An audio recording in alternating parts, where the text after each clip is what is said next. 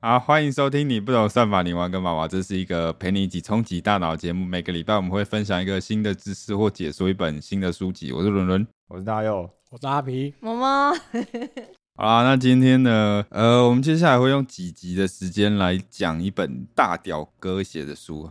吓死我了！我以为你要讲什么 十八禁的东西耶、屌不是他，他那个屌跟下一个字离得有点远，大屌哥，大屌叔，大屌哥，然后对对对，他有点隔太长了。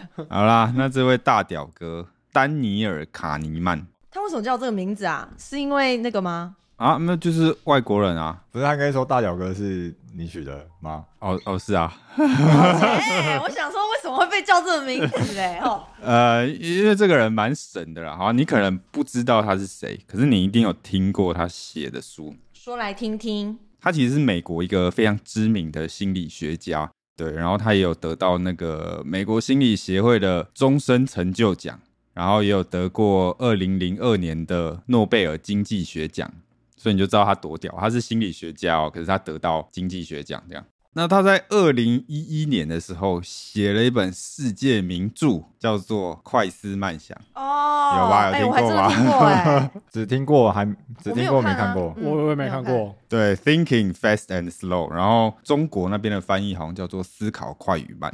那这本书呢，听说台湾的翻译非常的烂，它台湾的翻译烂到很有名，有多有名？但名字取得还不错啊。就标题取得很好，可是听说内容就是你会看不太懂这样。那所以我当初就是直接看中国的版本，就简中的版本，然后觉得还可以。对，那如果想看的话，推荐给大家。那我们今天不是要讲快思慢想，不过我们先大概讲一下快思慢想在写什么好了。好，我们先举个例子来问大家一个问题啊，看大家有没有长进啊 完了，啊？Linda，你们认识 Linda 吗？当然不不认识啊在想什么？Linda 呢，她其实她是一个三十一岁的单身女性，然后呢，她是哲学系毕业的。她学生的时代特别关心各种歧视的问题，然后她也曾经在她学生时代参加过反核游行。OK，这个是 Linda 哦。那请问 Linda 更可能是下面哪一种人？A. Linda 她是一个银行的出纳员。B. Linda 她是一个银行的出纳员，而且她很积极的参与女权运动。A 跟 B 哪一个几率比较高？B 啊，B 好啦，答案是 A 啦，是 A。Linda 是一位银行出纳员的几率是比较高。那其实这个题目我们以前 podcast 有讲过了啦。她是一个银行出纳员，而且又积极参与女权运动的话，这个条件是更严格的嘛，对吧？几率比较低，人数比较少。对对对，所以其实这个几率是更低的。可是，一般没有受过一些思考训练的人，你听到这个题目，你都会直觉的回答是 B，就大概百分之八十五的人，不论你的智商高低或是你受过的教育，你都会回答是 B。那这个就是反映一个现象，就是人类有一种判断上的缺陷，会有些偏误。那以这个题目来讲的话，这个偏误叫做何取谬误，它指的就是呃，在某一些逻辑结构之下呢，人类会没办法判断一些很简单的几率的概念，所以这个是偏误的一种。那其实快思慢想这整本书就是在讲各式各样的人类的偏误。好，那其实这本书是在二零一一年出版的，所以已经时间蛮久了。那我们今年要讲的是这位丹尼尔·康奈曼他的新书，其实也没有到很新，不过就是去年出版，去年五月，所以应该还行啊，大概一年多这样。那丹尼尔·卡尼曼的新书呢，叫做《杂讯》。杂讯这个东西呢，其实就是你可以把你的大脑想象成一把尺，然后其实这一把尺常常会量不准。人都因为很多杂讯吗？人都是双标的，哎、没有，只有大佑。大脑这把尺会量不准，通常会有两种不准的类型。第一种是某些情况下量起来会固定的偏长，或是固定的偏短，这一类型的不准就叫做偏误。那另外一种类型的不准就是量起来那个数字会随机乱跳，那这个就叫做杂讯。这是大佑哎、哎、偏误还好调整，偏误就固定就做 shift 就好了。就是可以自己校正。杂讯无法调整。对对对，杂讯无法调整。杂讯就是有时候往这边，有时候往那边。哎，对，所以其实偏误它就是有方向性的错误，它会固定偏向一边。那杂讯就是没有方向性、随机散布的错误。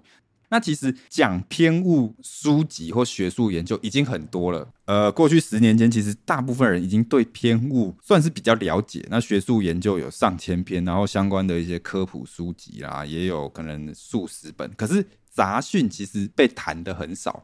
所以，丹尼尔·卡尼曼去年的这本新书可以说是第一本比较完整的讲杂讯的书籍。会看完我的大脑就会变一把尺吗，呃，可能会量的比较准。告诉我大脑的杂讯，真的假的？他他有这个帮助哦。然后就帮你离析你的盲点吧。呃，哦是，他会跟你解释说什么是杂讯，然后你可能要怎么样去避免杂讯。这样，好，我们先来讲说一些杂讯在现实中的案例好了，让你比较有一个概念，说哎杂讯到底是什么。比方说，我们法官在做那个刑事判决的时候嘛，会有一个叫做自由裁量权。反正他意思就是说，法官他可以根据案件的具体状况啦，然后根据这个什么公平正义的精神啊，然后自由的去做出判断啊。那理想上很丰满嘛，可是其实现实是很骨感的。其实从以前开始，就有人发现说，其实现实世界的刑事判决杂讯非常多。在一九七零年代的时候，有一个美国的法官啊，叫做 Franco，他就认为说，美国的司法判决可能有非常大量的杂讯。可是他当时不是用杂讯这个字啊，他用的是歧视啊。他就举有实际的案例，就是有两个人他都没有前科，然后他犯的罪都是伪造支票，然后金额都是在六十美元以下。可是一个人被判了十五年，然后另一个只被判了三十天。为什么？因为有一个人是黑人，是吗？哎哎哎哎哎，呃、我觉得有可能，在以前那个年代是有可能的。对，所以这个差异非常大的。然后后来这个 Franco 法官嘛，他就主导了一些比较大型的研究，然后他就针对当时有五十名法官来做一些实验嘛，就是有一些假设的案件，然后让这些法官来量刑。那结果就是发现杂讯大到非常离谱。比方说吸毒好了，同样都是吸毒，那有些法官会判一年，那有些法官会判十年。那抢劫的话，可能就是有些法官会判五年，那有些法官会判十年。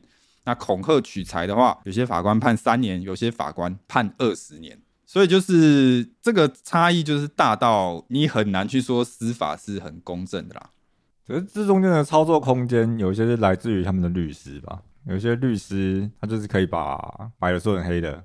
哎，刚才那个实验，它是在一个严格控制的环境，哦，不，不是真的在诉讼庭上面。对他，他就是让法官来单纯的去看这些案件，哦，他他只是一个实验的场景，对，所以其实大佑讲的没错，在现实世界变因更多。其实他书里就有提到说，可以合理的怀疑，在现实世界的杂讯会更可怕，因为你在一个比较严格控制的环境里面，大家的分歧都那么大了，那你到现实世界，它各种奇奇怪怪的环境啊，变因会更多，所以几乎可以肯定说，在现实量刑的杂讯会更离谱。哦，对，真是丢骰子在判刑哎。哎，对对，其实还真的可以说是这样。所以其实 Franco 他这个发现就引发了当时的注意嘛，然后美国就在一九八四年进行了一些司法改革，然后就进行了量刑改革。反正他们就是有生出一个量刑委员会的机构，然后就定出一些比较严格的标准，然后法官你要判刑的话，你就要根据这些准则，那你不可以把你的刑度超过它的准则以外。那如果说你要对个案有一些呃比较特殊的判法的话，你要上交一些说明啊。对，然后当时就有进这些改革，那后来也发现说，哎，确实就真的把这个量刑的杂讯给改善了。那可是其实这个改革之后哦，后来有引发很多呃强烈的反弹跟质疑啦。就是有些法官会认为说，啊，你这样子判就感觉很像机器人在判刑，就太机械化了这样。所以其实后来二零零五年的时候，最高法院又否决了这个判刑准则，所以等于说又改回来了。那改回来之后，那研究又发现，果然就是量刑的杂讯又变更大了。所以基本上现在的美国，呃，可以说刑法判决又回到了那种一九七零年代的那个作者说叫做失序的法律世界。哎、那个说因为太像机器人，是因为觉得法官判案太不近人情。呃，因为如果根据量刑准则的话，就会判刑的过程会就会比较机械化嘛。他法官认为还是要有一些呃针对个案啊比较弹性、自由的做出判决啊，这样。哦，而我觉得这个就是呃，其实作者也有提到说，你在现实中有时候要去改善杂讯会很困难，因为你会遇到人的问题，因为人会对自己的判断力有迷之自信，就是啊，你研究就是做出来，就是法官判的就是杂讯很大嘛。可是如果你是法官本人，你一定会认为说，呃，没有，我这个是我的自由的判断，或是我的呃，这样比较公平。对你可能会不喜欢这种机械化的判断方式。对，这个是在司法领域。嗯，那还有比方说在保险公司好了，保险公司不是会有核保人员吗？那核保人员就会去算保费嘛。那保费如果太高的话，你的客户就会流失；啊，如果保费太低的话，你的公司就会赔钱。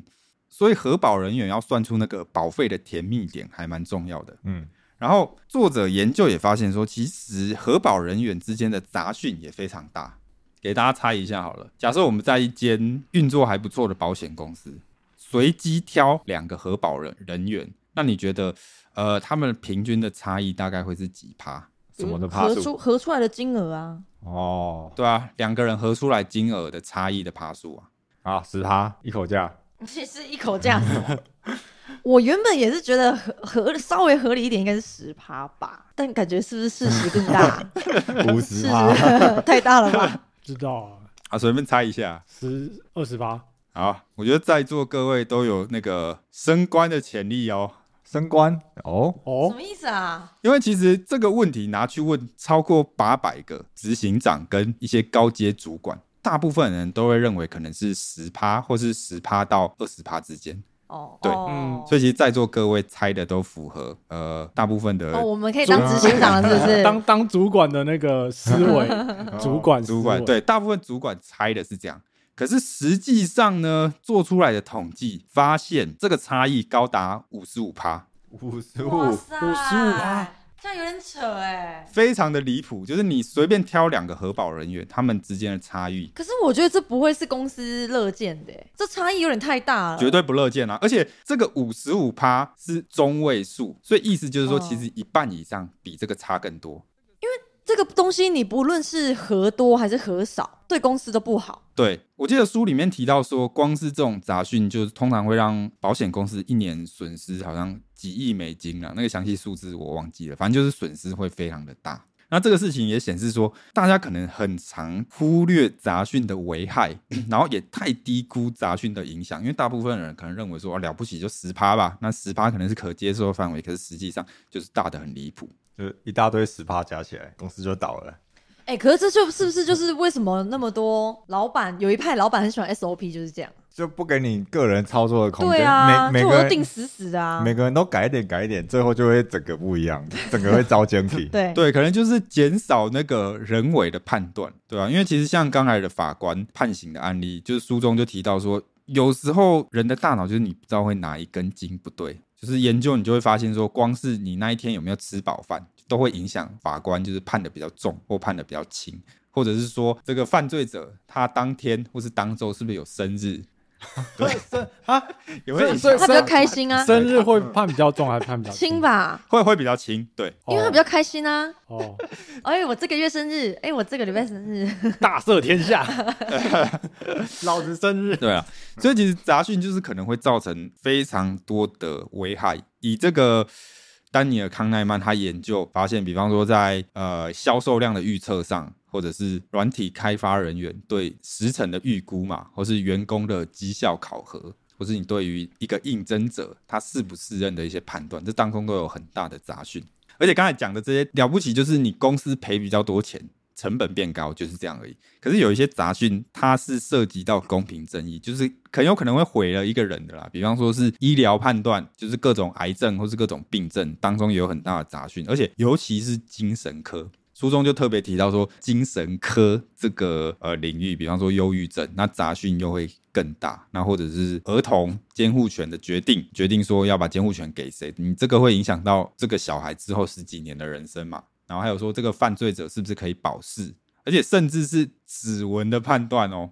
指纹对，指纹有些人可能会以为指纹的正确率非常高，或是以为它是百分之百正确的，可是其实没有。就是嗯不同专家对于指纹是不是符合这个人，其实存在很大的差异，很大的杂讯，而且甚至是同一个人，他看同一个指纹，在不同情况下也会有不同的看法。这个我们就要讲一个经典案例了。好，大家想象一下，大家每天都会在去公司上班，对吧？对，那有一天你就发现说，哎、你发现你的办公桌被人移动了，好像怪怪的。然后你下班开车回家的时候，你怎么发现好像有一个车在跟着你？那这时候你会怀疑自己好像被监视了。隔天早上你再去上班的时候，就突然嘣天花板掉下来，啊，不是，放是吗？你们办公室门就被撞开，然后 FBI 就走进来，就把你抓走。他说：“哎、这个现在大佑同学，我们怀疑你涉入了西班牙的恐怖炸弹攻击。为啥？太莫名其妙了。这个其实是一个真实的案件，只是主角他在美国，他叫做 Mayfield。那他其实就是像这样，就是他上着班，然后吃着火锅，唱着歌，突然就被 FBI 抓了，突然就被 FBI 给 接了。对，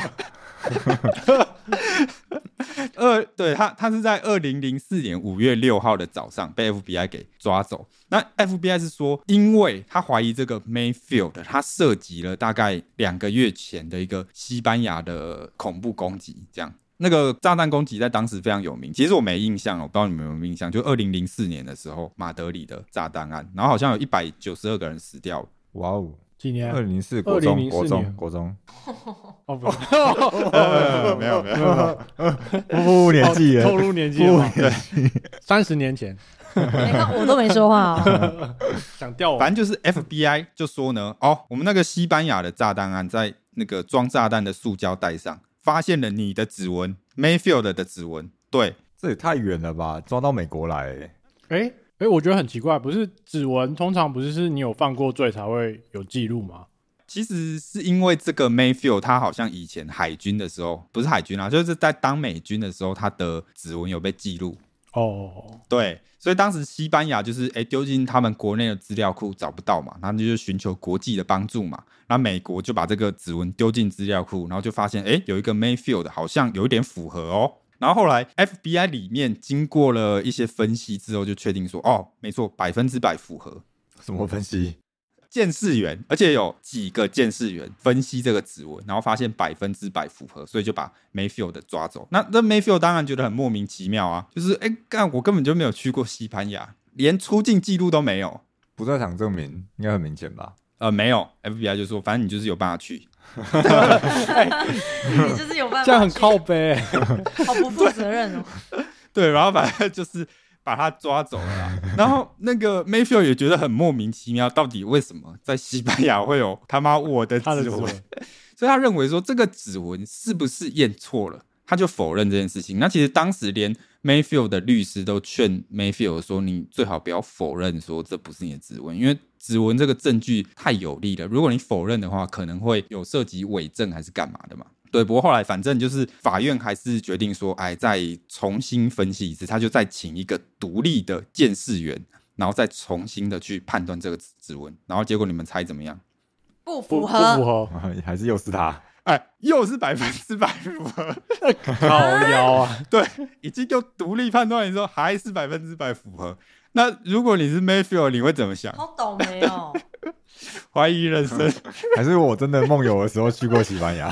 可是我好像会觉得警察在弄我，哎对，其实 Mayfield 他当时也怀疑说，是不是有人在陷害他？对啊，说说请的那个是独立的，根本就是他们的人吧？对啊，反正呢，当时 Mayfield 应该也是非常绝望的状态啦。其实他当时是很有可能会被判死刑的，不过还好，其实事情很快就有转机，就是马上救了他一命。就是后来西班牙就说：“哎、我们抓到人了。”啊，好闹哦那哦。这样可以告 FBI 吧那？是不是另外一个 西 Mayfield？班牙后来就发现说，哎、他们抓到一个人，可是他的指纹实际上更符合。靠腰，还有更符合这种事情，就 FBI 会发现自己出了大包，就只好出来道歉，就是认错这样子。这应该有国赔吧？哎、有啦，其实呃还好，就这个 Mayfield 他其实没有被关太久，就从发生到结束就是大概两个礼拜而已。然后他后来得到了两百万美金的赔偿。哦，抓我，哎，你有可能没办法，对啊，没办法出来。没办法洗刷两 哎，百万呢，但你有可能不能洗刷，财富自由。当时那个西班牙如果真的没抓到人，可能你就真的被你就真的被抓进去了，所以其实非常可怕的。对吧？对啊，你就下拜拜喽。下辈子见。哎，你也可以去监狱看他好吗？哎，没有，就死刑没有，他然后说他说可能是死刑，哦，那后来大家在讲怎么会有这么扯的事情，事后检讨才发现说，其实当时 FBI 有出了很多的问题，就是嗯，在指纹判断它其实是非常复杂的，它要判断很多项有没有相符的地方。可是如果是一个经验很丰富的判断员，其实很有可能反而会出大包，因为一个老手他其实心中有 pattern，你懂吗？哦，所以他会比较熟悉，他会特别去看出那些哎、符合 pattern 的地方，反而是新手他会一项一项很仔细的检查，哎、这个符合，这个跟不符合。而且其实研究有发现说，如果你有先跟监视员说，哎、这个嫌犯他已经招供了，或是这个案件的案情特别重大的话，其实监视员的偏见反而会变大。怎么看都怎么觉得像。对，他们会更可能会去看这些指纹符合的地方，然后忽略不符合的地方。其实当时就是那个塑胶袋里面，一只手指确实是有一点符合，可是其实其他手指都不符合。那那就是不符合吧？不应该是可是监视员就说啊，那个是其他人的手指。太 靠背了吧？我 妈会气到中风哎、要是我是 对，他就认定说那一只就是你的啊，其他只就是其他人的手指。后来西班牙那边抓到的那个人，确实才是说哦，真的是每一只手指都比较符合，而且很扯，就是其实当时 FBI 有多个监视员经手哦，可是其实每个人的结论都一样。这个就是他当中会有很大的偏见嘛，就是诶，你可能啊，反正你已经看过了嘛，所以应该就是这样，所以其实大家做出来的判断都很类似，而且其实当时法官呢、也跟 FBI 其实也忽略了很多反面的证据啦，比方说就是他根本就没有出国嘛，他就是没有出境的记录啊，可是 FBI 就说啊，反正就是有办法去嘛，然后还把他女儿的那个西班牙文作业当成是证据，就是说 就是说，哎、那好惨哦这个就是你当时人有在西班牙，对，而且其实这个事情发生的一个月前，这个指纹给西班牙警方的时候，西班牙警方当时就有跟 FBI 说，哦，指纹不相符了。装没听到，装睡的人叫不醒。对，所以其实这个故事只是在跟你讲说，呃，有时候偏见就是非常可怕，然后人的判断力不一定的那么准确，然后其实指纹这种东西并不是百分之百的准确啦。好啦，所以你可以发现说，杂讯可能会造成很大危害嘛，轻则就是你公司赔钱，然后重则就是呃谋财害命。哦，哦，因为那时候恐怖攻击还蛮敏感的，九一一是在三年前发生的，对吧？所以他们搞不好会因为因为这样的关系，想说哦，能抓多少那种感觉，能抓多少嗯哎、对抓多，少有可能。其实 Mayfield 他当时就有提到说，当时那个社会氛围就是会倾向于对穆斯林或者什么不太友善，而且他本身其实是穆斯林，他是穆斯林吗？对，他是哦穆斯林难怪，对难怪是什么？没有啊，就搭配那个时空背景啊。穆斯林有个炸弹是很正常的事。